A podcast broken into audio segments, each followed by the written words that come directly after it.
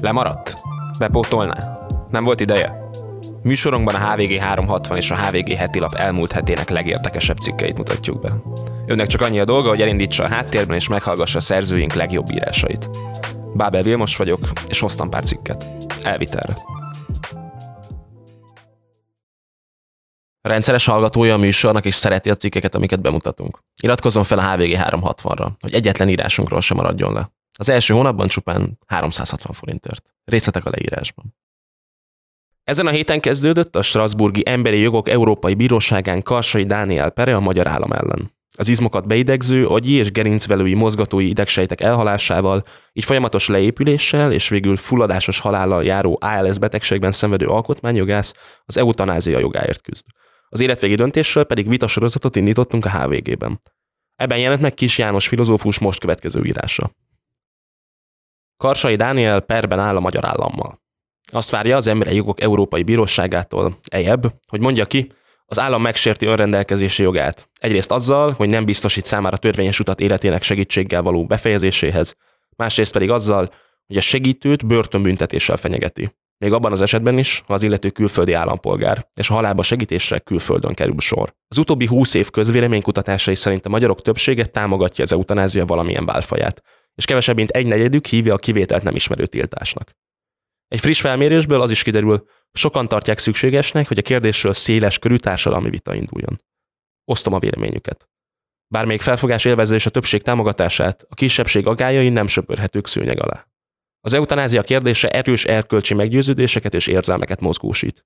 Arra senki sem formálhat jogot, hogy pont az ő álláspontja váljon törvényé, ahhoz azonban mindenkinek joga van, hogy a törvényalkotás során vegyék komolyan a megfontolásait. Jogunk van ahhoz, hogy ne egy ellenséges hatalom kényszerítse ránk az akaratát. Ez korszerűtlen megállapításnak tűnik, hiszen a Magyarországot lassan másfél évtizede fogságban tartó NER semmit sem vet meg jobban, mint a racionális érvelést és az egyenrangú felek közti nyilvános vitát. Arzenájában a kommunikáció nem egyéb, mint a propaganda, a megtévesztés, a hazudozás, az erőfitoktatás, a fenyegetés, a zsarolás, a karaktergyilkosság eszköze. Nem emlékszem egyetlen esetre sem 2010 óta, amikor bárkinek sikerült volna tisztességes vitára bírnia a hatalom embereit. Karsainak sikerült. Olyan fórum előtt hívta ki párbajra a kormányt, ahol az nem térhet ki állításai és érvei elől. A Strasburgi Bíróság nincs alávetve a Nerurának. Nem Karsai az első, aki az ejeb elé vitte az állammal folytatott jogvitáját. Számos felperesnek éppen ő volt a jogi képviselője. De ő az első, aki a Strasburgi drámát a hazai nyilvánosság színpadán küzdi végig. Rendre hozzáférhetővé teszi a periratokat, sajtótájékoztatókat tart, interjúkat ad, konferenciákon, vitafórumokon beszél. Emberfeletti erőket mozgósítva éri el, hogy az ügy egy napra se kerüljön ki a közönség látóteréből. Elérte, hogy a kormányjal vívott személyes szópárbaja széles körű vitává terebélyesedjék. És ezzel nem csak a per szűken tárgyáról való gondolkodásra ösztönöz, átélhetővé teszi, hogyan működne a nyilvánosság, ha itt demokrácia volna. Bizonyítja, hogy nem lehetetlen innovatív cselekvéssel áttörni az apátia falát. A magyar demokraták hálásak lehetnek Karsai Dánielnek. Amikor a HVG felelős szerkesztője tájékoztatott arról, hogy a lap felkéri az orvostudomány, a jog, a szellem és a hit embereit, osszák meg gondolataikat a karsai kontra magyar állam által felvetett érdemi kérdésekről, úgy éreztem, ez újabb lépés afelé, hogy az ügy körül sokakat bevonó nyilvános vita bontakozzék ki. Ezzel a gondolattal fogadtam el a felkérést. Az egyéb saját korábbi döntéseit figyelembe véve fog ítéletet mondani Karsai ügyében. A feleknek a Strasburgi esetjogfényében kell álláspontjukat megvédeniük. Arról, hogy a precedenseket kiértelmezi helyesen, az egyéb ítélkezési gyakorlatában otthonos jogászok hivatottak véleményt mondani. A jogvita azonban nincs önmagába zárva. Etikai kérdések körül zajlik. A döntés végső soron azon fog múlni, hogy a bíróság milyen álláspontot alakít ki az ügy erkölcsi alapjairól. Filozófusként elsősorban erről tudok mondani valamit. Az álláspontok vázolásával indítanék. Karsai keresete két tartó pilléren nyugszik. Az egyik az a megállapítás, amely szerint a végső szó a gyógyíthatatlan beteget illeti meg abban, hogy végig élje meghalásának folyamatát. Minden embert megillet az önrendelkezéshez való jog, és ennek a jognak elidegeníthetetlen része, hogy kiki úgy fejezhesse be az életét, hogy azt a méltóságáról alkotott felfogása megkívánja. Ha állapota nem teszi lehetővé, hogy segítség nélkül maga hajtsa végre a döntését, akkor önrendelkezési jogából az a további jog is következik, hogy a kívánt segítséget megkaphassa. Karsai ALS betegségben szenved. Az ALS az izmok akaratlagos mozgásáért felelős neuronok pusztulásával jár. A beteg fokozatosan elveszti mozgás, beszéd, nyelés és légzőképességét olyan állapotba kerül, melyben önállóan már nem tud hozzájutni a méltó halálhoz. Önrendelkezési jogát csak asszisztenciával képes gyakorolni. A kereset másik tartó pillére az a megállapítás, hogy a magyar törvények nem csak alapvető jogában sértik meg, diszkriminációval is sújtják a felperest. A magyar jogrend 1997 az egészségügyi törvény elfogadása óta elismeri a semmiféle gyógyulás nem ígérő, életfenntartó kezelés elutasításához való jogot. Ezt nevezik passzív eutanáziának. Ellenben megtagadja a törvény az önrendelkezés lehetőségét attól az embertől, akinek a betegsége nem ad módot életfenntartó kezelésre. Mégis ugyanolyan magatehetetlen vegetálással fenyeget, mintha a szerveit gépi eszközökkel mesterségesen tartanák működésben. Neki arra volna szüksége, hogy hozzá segítsék a méltó halálhoz, vagyis aktív eutanáziára. A két állapot között nincs érdemi különbség. Az eltérő bánásmondnak nincs észszerű indoka, ezért a kereset szerint diszkriminatívnak minősül. Vegyük most szemügyre a kormány ellenkeresetét. Amikor valamelyik heti kormányinfon egy újságíró feltette a kérdést Gulyás Gergelynek, hogy mi a kormány véleménye Karsai ügyéről, a miniszter a következő kijelentéssel válaszolt. A kormány álláspontja az, hogy az emberi életről nem az embernek kell rendelkeznie. Ez igaz a halálbüntetésre és az eutanáziára is. Ha felidézzük, hogy a kormányfő időnként a halálbüntetés visszaállításáról harsog, kétségeink támadnak a válasz őszinteségét illetően. Vegyük mégis komolyan. Hívő polgártársaink többsége őszintén így gondolja. Ők is tudják, hogy az orvos, amikor nem áll elég életmentő eszköz a rendelkezésére valamennyi beteg megmentésére, kénytelen eldönteni, melyik beteg kapjon esélyt az életre, és melyik halljon meg. Olyasmire gondolnak azonban, amire az ilyen dilemmák nem vonatkoznak. Arra, hogy ember senki életéről nem döntheti el, még a saját életéről sem, hogy érdemes-e a folytatásra. Gulyás miniszter állítása az ellenkeresetben nincs kimondva. A bíróság előtt a kormány más terepen, más kérdések körül igyekszik megvívni a csatát karsaival. Arra hivatkozik, hogy az ügy nem is az önrendelkezésről szól. A kérelmező úgymond nem a személyi autonómiáját kívánja gyakorolni. Nem a fölött óhajt rendelkezni, hogy ő maga mit tegyen, hanem a fölött, hogy mit tegyen egy másik ember. Ilyen joga pedig nincs. Ez tehát a kormány első ellenérve. Egy másik ellenérv szerint, ha az állam legalizálná az élet asszisztált befejezését, a törvény nem csak azt az embert érintené, aki autonóm döntési képességének birtokában segítséget kér a meghaláshoz, sőt nem is csak azt, aki a kérést teljesíti. Közvetve időskorú emberek pontosan nem azonosítható körére is hatással volna. Önállóságukat elvesztett öregekre gondoljunk, akik hozzátartozóik nyomására sodródhatnak bele a halál választásába, vagy abéli rossz érzésüktől vezettetve, hogy a szeretteik terhére vannak. Az ellenkereset szerint ez elégséges ok az élet asszisztált befejezésének teljes tilalmazására. Már csak azért is, mert, mint állítja, van humánus alternatíva. A palliatív gondozás. A meghalás testi és lelki szenvedéseit nem az élet megrövidítésével kell megtakarítani, hanem a fájdalom csillapításával és érzelmi támogatással. A magyar állam megfelelő színvonalú hospiszállátást nyújt a gyógyíthatatlan betegeknek, ami biztosítja számukra, hogy méltósággal éljék át a meghalásukat. Ezért az államnak nincs olyan kötelezettsége, hogy legalizálja az élet asszisztált lerövidítését, hisz az valójában szükségtelen. A diszkrimináció vágyára a kormány így válaszol. Más dolog tartózkodni attól, hogy egy halálos beteget akarata ellenére életfenntartó kezelésnek vessenek alá, és más dolog a halál természetes folyamatát aktív beavatkozással felgyorsítani. Nem jogellenes hagyni, hogy az életét befejezni kívánó ember meghalljon. Halálba segíteni őt azonban még akkor is bűncselekmény, ha az ő kérésére teszik.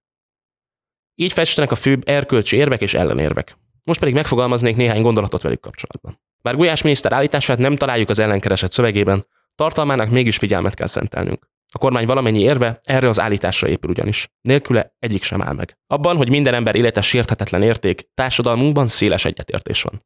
De abban már nincs egyetértés, hogy az élet sértetetlensége kizárná az egyén életvégi önrendelkezését. Akik szerint kizárja, többnyire hívő emberek, a bibliai hagyomány követői. Hitük szerint az életet Isten adta, és csak is Isten veheti el. Ateista lévén nem vagyok hivatott állást foglalni abban a kérdésben, hogy tényleg összeegyeztethetetlen-e a bibliai vallások lényegével az élet befejezésére irányuló, megfontolt és kitartó szándék elfogadása. Viszont amikor azt látom, hogy Ferenc pápa leszögezi, az azonos nemi pároknak joguk van a családhoz, élettársi kapcsolatuk törvényes elismeréséhez, vagy hogy a hittani kongregáció hivatalos dokumentuma szerint transzexuális és meleg emberek megkeresztelkedhetnek és megkereszteltethetik a gyerekeiket, akkor elbizonytalandom, hogy vajon az öngyilkosság kategorikus elutasítása örökké a bibliai vallások integráns része marad-e. Ám akárhogy lesz is, hívő és nem hívő, illetve különböző hiten lévő polgárokat egyaránt kötő törvény nem alapozható arra, hogy mit mond egy, vagy akár több vallás az élet végső erkölcsi kérdéseiről. Fontos, hogy a hívők megbeszéljék nem hívő és más hiten lévő polgártársaikkal, hogy mit mond a hitük a közös törvények tárgyáról. De legalább ilyen fontos, hogy a törvény ne csak azok számára legyen indokolható, akik osztoznak a hitükben. Csak ott beszélhetünk személyes önrendelkezésről, ahol a törvény minden polgárnak, hívőnek és nem hívőnek egyaránt lehetővé teszi, hogy a saját hitének, meggyőződésének és életfelfogásának megfelelően rendezze be és fejezze be az életét. Ha viszont megpróbálunk szekuláris tartalmat adni a tételnek, mely szerint az egyén soha, még a végstádium küszöbén sem dönthet az életéről, súlyos nehézségbe ütközünk. Feltételeznünk kell ugyanis, hogy az élet mint puszta biológiai létezés önmagában értékes, hogy fennmaradása akkor is jó, amikor az életre ítélt ember számára már egyértelműen rossz. Mi több, olyan hatalmas jó, hogy értéke minden körülmények között felülírja az egyén önrendelkezési jogát. Nem világos, hogy ezt a különös állítást hogyan lehet megindokolni. Egyetlen, másokat nem fenyegető ember életét sem szabad akarata ellenére kioltani. Ebben biztosan egyetértünk. De egy ember életének kioltása nem lehet azért tilos, mert biológiai értelemben élet. A tiltás csak az indokolhatja, hogy az ő élete és az ő akarata ellenére senkinek sincs joga rendelkezni fölötte. Övé a végső autoritás abban a kérdésben is, hogy mihez kezdjen az életével, amikor még módja és ideje van tartalommal kitölteni, és abban a kérdésben is, hogy mihez kezdjen vele, amikor a folytatás már összeegyeztethetetlen az életről alkotott felfogásával. Az ő élete mindenki más számára sértetetlen érték. Ha ő maga, tiszta tudattal, alapos mérlegelés után úgy ítéli meg, hogy ami még rá vár, az megfosztja a méltóságától, akkor a még előtte lévő idő kitöltése semmiféle védendő értéket nem képvisel. Mulosítsuk hát Gulyás miniszter kijelentését. Az ember életéről más ember nem dönthet. Az érdemi különbség alapvető. A miniszteri megnyilatkozásból egyenesen következik, hogy Karsai Dánielnek nem lehet jogos követelése a magyar állammal szemben. A módosított mondatból az következik, hogy bizony lehet. Ha ez a gondolatmenet védhető, akkor az ellenkereset argumentumai kivétel nélkül tartatatlanok. Kezdjük azon, hogy a kormány szerint, amikor az ember segítséget igényel életének befejezéséhez, nem önrendelkezését gyakorolja. Arról kíván rendelkezni, hogy egy másik ember mit tegyen. Ez a megállapítás nem minden helyzetre vonatkozóan igaz. Az ember társas lény. Az autonómiára, az önmagával és életével való rendelkezésre való képességét társadalmi környezetben sajátítja el és gyakorolja. Nem ritkán kerül olyan helyzetbe, hogy mások közreműködése nélkül nem tud autonóm döntést hozni és azt végrehajtani. Gondoljunk kerekesszékhez kötött embertársainkra. Ahhoz, hogy a többi emberhez hasonlóan autonóm életet élhessenek, egyebek között arra van szükség, hogy a tömegközlekedési eszközöket tegyék hozzáférhetővé számukra. Autóbuszra szállni például csak úgy tudnak, ha a sofőr rámpát enged a járdára. Alig ha állítható, hogy ennek a segítségnek az elvárása nem következik a mozgásában korlátozott ember autonóm életvitelhez való jogából. De még ha az ellenkeresett állítása igaz volna is, akkor sem vonná maga után, hogy a segítségnyújtás tilalmazható és büntethető.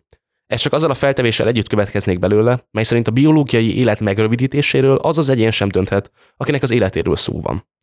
Mert ha dönthet, akkor kérésének a végrehajtását nem büntetni, hanem szabályozni kell. Ha feltételezzük, hogy a betegnek nincs joga a másik ember közreműködéséhez, ebből valóban következik, hogy az illető nem köteles teljesíteni a kérdést, és az állam sem köteles gondoskodni arról, hogy valaki más teljesítse. De az nem következik belőle, hogy az állam büntetheti azt, aki szabad akaratából a rászoruló segítségére siet. Lássuk most az ellenkeresett második érvét, amely úgy szól, hogy az élet asszisztált befejezésének legalizálása esetén kiszolgáltatott idős emberek sodrót adnának bele az eutanázia kérelmezésébe.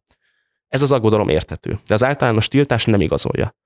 Ha ugyanis az az ember, aki saját, jól megfontolt akaratából kívánja segítséggel befejezni az életét, jogot formálhat az életvégi döntésre, akkor jogos érdek áll szemben jogos érdekkel. Ez a helyzet kétségkívül törvényi szabályozást kíván. A törvénynek azonban úgy kell garantálni a kiszolgáltatott emberek biztonságát, hogy az autonóm döntésre képes emberekkel szemben is méltányosan jár el. Döntési szabadságukat csak a szükséges mértékben és arányos módon korlátozhatja. Karsai egyebek közt pontosan ezt követeli az államtól. Méltányos szabályozást. Sőt, egyáltalán szabályozást. Azt, hogy törvény rendelkezzék az aktív eutanáziához való hozzájutás jogi eljárásairól. Az ellenkereset nem vizsgálja érdemben, hogy lehetséges-e a teljes tiltásnál kevésbé korlátozó, mindenkivel szemben méltányos megoldás. Beéri bőséges idézetekkel az egyebb 21 évvel korábbi ítéletéből, mely szerint az Egyesült Királyság nem sértette meg Diane Pretty jogát azzal, hogy törvényei nem tették lehetővé számára életének befejezését férje segítségével. Csak hogy, mint arra Karsai keresete rámutat, az eltelt két évtized alatt figyelemre méltó trendek indultak be ezen a téren az európai joggyakorlatban és közgondolkodásban. Nyitott kérdés, hogy a Priti kontra Egyesült Királyság ügyben született ítélet megállapításai minden változtatás nélkül tarthatóak-e. Ezek után tisztában láthatunk már az ellenkereset azon állítása kapcsán is, mely szerint a palliatív gondozás általában és Magyarországon különösen megfelelő alternatívája az életasszisztált befejezésének. A fájdalom csillapítására és a lelki támogatásra természetesen minden gyógyíthatatlan betegnek szüksége van. Vannak európai országok, ahol ezt az egészségügyi rendszer valóban biztosítja. Magyarország sajnálatos módon nem tartozik közéjük. Hogy az orvosi kamara alelnöke nyilatkozta, a kormány beadványának szerzője vagy nem ismeri a magyar egészségügy helyzetét, vagy nem akar szembenézni vele. De még ha igaz volna is, hogy megfelelő ellátás nyújtó, kiterjedt hospice hálózattal rendelkezünk, ez akkor sem tenné elfogadhatóvá a beteg döntési jogának elvonását. A palliatív gondozást az állam csak választható lehetőségként kínálhatja fel beteg polgárának. nem zárhatja el előre a választás lehetőségét. Végül egy szót a diszkrimináció vágyáról. Az ellenkereset szerint a magyar jog nem tesz kifogásolható különbséget az életfenntartó kezelés elutasítása és az élet befejezéséhez való segítségkérése között. Mert a két eset nem egyforma. Az egyik kívánság teljesítése abban áll, hogy az orvos nem avatkozik be a halál természetes folyamatába. A másiké abban, hogy véget vet a beteg életének. Ez pedig bűncselekmény. Odáig, hogy ez pedig bűncselekmény, a kétféle magatartás leírása rendben van. De nem alapozza meg a bűncselekményre utaló kiegészítést. Ez a toldalék csak akkor állja meg a helyét, ha már elfogadtuk, hogy az egyén önrendelkezési joga nem terjed ki élete befejezésére. Ha ezt nincs okunk elfogadni, akkor azt kell mondanunk, a kétféle magatartás erkölcsi megítélése attól függ, hogy mi a gyógyíthatatlan betegségben szenvedő ember akarata. Ha alapos okkal feltételezhető, hogy a végsőkig folytatni kívánta volna az életét, akkor mind az életfenntartó kezelés elmulasztása, mind a beteg életének aktív megrövidítése vétkes cselekedet. Ha azonban olyan betegről van szó, aki szellemi képességeinek birtokában egyértelműen kinyilvánította akaratát, hogy lezárja hátralévő életét, mert ő tudható, hogy már csak a meghalásban áll, akkor akár azt kéri a beteg, hogy ne hosszabbítsák meg mesterséges lélegeztetéssel vagy táplálással a szenvedését, akár azt, hogy gyógyszerrel vagy egy injekcióval szakítsák meg azt, a kérés teljesítése mindkét esetben egyformán megengedhető. Azokat a polgártársakat, akik hitbéli igazságként fogadják el, hogy ember életéről ember nem dönthet, fejtegetéseim valószínűleg nem érintik meg. De reményeim szerint nekik is mondanak valamit arról, hogy az élet sértetetlen értéke mit jelent egy nem hívő ember számára. Hitbéli, világnézeti, életfelfogásbeli különbségeinkkel együtt kell élnünk. Ám ez csak úgy lehetséges, ha az állam elfogadja és lehetővé teszi, hogy polgárai a saját hitükkel, világnézetükkel, életfelfogásukkal összhangban éljenek. És így fejezzék be az életüket. A Karsai kontra magyar államper végső soron arról a kérdésről szól, rákényszerítheti-e az állam a polgárait, hogy az övékétől különböző hit, világnézet, életfelfogás parancsainak vessék alá magukat. Magyarország jelenlegi kormánya erre tart igényt, és ezt az ellenkereset sem leplezi el.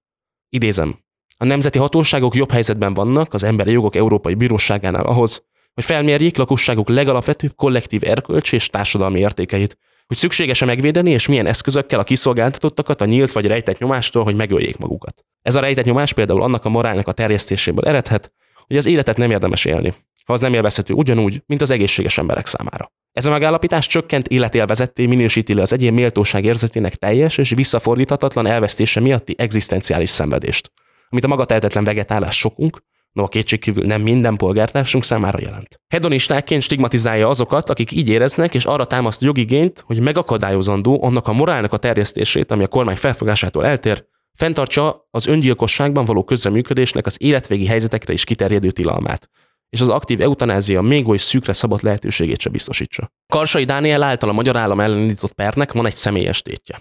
Kimondja a bíróság, hogy a felperesnek joga van segítséggel befejezni az életét. Ha kimondja, ezzel egy szűk rést fog ütni az aktív eutanázia általános tiltásának falán. Éppen akkor át, a Karsainak személy szerint szüksége van. Ez a rés mindazok számára nyitva fog állni, akiknek a helyzete azonos az övével. Ezért a pernek van egy távolabbi tétje is. Minden hasonló betegségben szenvedő magyar és európai polgár életvégi önrendelkezési joga elismerést nyár. Van egy még távolabb tétje is. Ha a rés már ott van, mások, más perek indításával megkísérelhetik tágítani. Végső azonban az. Elfogadja a bíróság a kormány álláspontját, mely szerint az, hogy egy állam tiltás és stigmatizálás útján megakadályozza a hivatalos világképben nem illő életfelfogások terjesztését és gyakorlását, kizárólagos nemzetállami hatáskörbe tartozik. Vagy egyértelművé teszi, hogy az Európa Tanács valamennyi tagállamán, egy a magyar államon is számon kérhető, minimális emberi jogi konszenzus értelmében az élet és halál végső kérdéseiről minden egyén maga jogosult dönteni. Saját hite, világnézete, életfelfogása alapján. Szurkoljunk Karsainak! Közeleg az év és műsoraink őszi évadjainak a vége. Éppen ezért elindult a HVG Podcastok 2023-as hallgatói kérdőíve. Akár rendszeresen, akár csak olykor-olykor hallgatja az adásainkat, számítunk a véleményére. Ha van 5-10 perce, kérjük, töltse ki a felmérést a műsor leírásában, és vegyen részt a tartalomfejlesztésben. Köszönjük! Múlt hétvégén Orbán Viktor jó barátja Gert Wilders nyerte a hollandiai választásokat. A HVG heti labban német András foglalt össze, miért lesz bonyolult a kormány alakítása holland Trumpal az élen. El tudjátok képzelni? 37 hely. Ezekkel a szavakkal reagált az EU bevándorlás, meleg és iszlám ellenes holland szabadságpárt PVV vezetője, Hert Wilders arra, hogy komoly meglepetést okozva ők szerepeltek a legjobban a múlt heti előrehozott parlamenti választáson. A közvéleménykutatások szerint a legtöbben az augusztusban éppen a bevándorlási szabályok szigorítása miatt kitört vita miatt megbukott legnagyobb kormánypártól, a Néppárt a szabadságért és demokráciáért, VVD nevű jobbközéppártól vándoroltak át Wilderszékhez. A számok azt mutatják, hogy a PVV választóinak 15%-a az előző alkalommal, 2021-ben még a távozó miniszterelnök Mark Rutte vezette VVD-re voksolt. A 60 éves Wilders részben annak köszönheti, hogy a PVV 17-ről több mint a duplájára növelte a mandátumainak számát a 150 fős alsóházban, hogy leginkább ő határozta meg a kampány fő témáját. Így a pártok elsősorban a bevándorlásról és a migráció okozta problémákról beszéltek. Ebben pedig a karizmatikus, platina szőke politikus szerepelt a legjobban a vitákban. Főleg azután, hogy a szavakat ugyancsak jól fogató Rutte közölte, hogy távozik a politikából. Wilders elítette a választók nagy részével, hogy csak a közel-keleti térségből és Afrikából érkező muszlim migránsok felelnek a holland társadalom bajaiért. A lakhatási válságért és a nehéz körülmények között élők számának emelkedéséért. A PVV választói elsősorban azok, akik az átlagosnál több nehézséget tapasztalnak a hétköznapokban, és akik úgy érzik, a hatalom nem törődik velük. Gazdasági és kulturális szempontból is a perifériára szorultak, és ezért támogatják azokat, akik radikális változást ígérnek. Vélekedett Mattis Roduin, az Amsterdami Egyetem szociológus professzora. Az is fontos fejlemény volt, hogy a VVD éléről távozó ruttét váltó Dylan Jezilgöz Zegerius a kampány elején még azt közölte, nem zárja ki a koalíciót Wilderszékkel. Ez azt eredményezte, hogy Wilders, aki korábban annak ellenére sértő jelzőkkel illette a bevándorlókat, közülük is különösen a muszlimokat, hogy anyai ágon részben indonész származású, kikerült a politikai karanténból, és megindult a közép felé. A voksolás előtti utolsó megnyilvánulásaiban már nem azt mondta, hogy a Korán és az iszlám a gonoszság elképe, hanem azt, hogy tőle bárki bármilyen vallási felekezethez tartozhat, lehet muszlim, katolikus vagy protestáns, ő csak ahhoz ragaszkodik, hogy mindenki tisztelje a másikat. Wilders felkerült az iszlamista terrorcsoportok halállistájára, és az utóbbi több mint tíz évben állandó rendőri védelem alatt él, magyar származású feleségével. Wilders nem csak ezért gyakori vendég Magyarországon, a neki az elsők között gratuláló Orbán Viktor politikai szövetségesének számít. Miközben a holland Trumpként is emlegetett Wilders, aki az amerikai ex-elnöknél korábban emelte magasra a populizmus zászláját, sikerét az elemzők meglepőnek minősítették. Hollandiában nem most jelent meg a szélső jobb. A társadalom nagy többsége befogadó ugyan, ám a populista jobboldal korábban is többször 15-20%-os szavazati arányt hasított ki magának. Amikor a 2002-es választás előtt merénylet áldozatává vált az iszlám ellenes eszméket hirdető politikus Pim Fortuyn, a nevét viselő párt 26 mandátumot szerzett a törvényhozásban. Az ugyancsak szélsőjobboldali Thierry Bodé által alapított Fórum a demokráciáért pedig meglepően jól szerepelt a 2019-es helyhatósági választásokon, aminek köszönhetően a felsőház legnépesebb frakcióját alapította meg. Míg a Fortuny párt és Bodé tömörülése egy választás után eljelentéktelenedett, a korábban a VVD-ben is politizáló Wildersnek 2006-ban alapított saját pártjával sikerült elkerülnie ezt a sorsot. Hollandiában hagyományosan hosszas alkudozási folyamat eredményeként alakulnak meg a kormányok, mert a sajátos számítási módszer szerint a parlamenti bejutáshoz elég a szavazatok 0,67%-át megszerezni. Ezért elaprózódnak a mandátumok, és nincs domináns erő. Ezúttal is 15 párt képviselteti magát. A PVV 37 mandátumához a szavazatok 23,6%-a kellett. Második pedig leszakadva 15,7%-kal és 25 képviselővel az Európai Bizottságban nem titkoltan miniszterelnöki ambíciókkal hazatért Franz Timmermans vezette, a zöldekből és a munkáspártból kovácsolt szövetség lett. Bár nyert, egyáltalán nem kizárt, hogy Wilders képtelen lesz többségi koalíciót alakítani. Egyik fő jelszava ugyanis az, hogy Hollandiát a Nexit néven ki kell vezetni az EU-ból.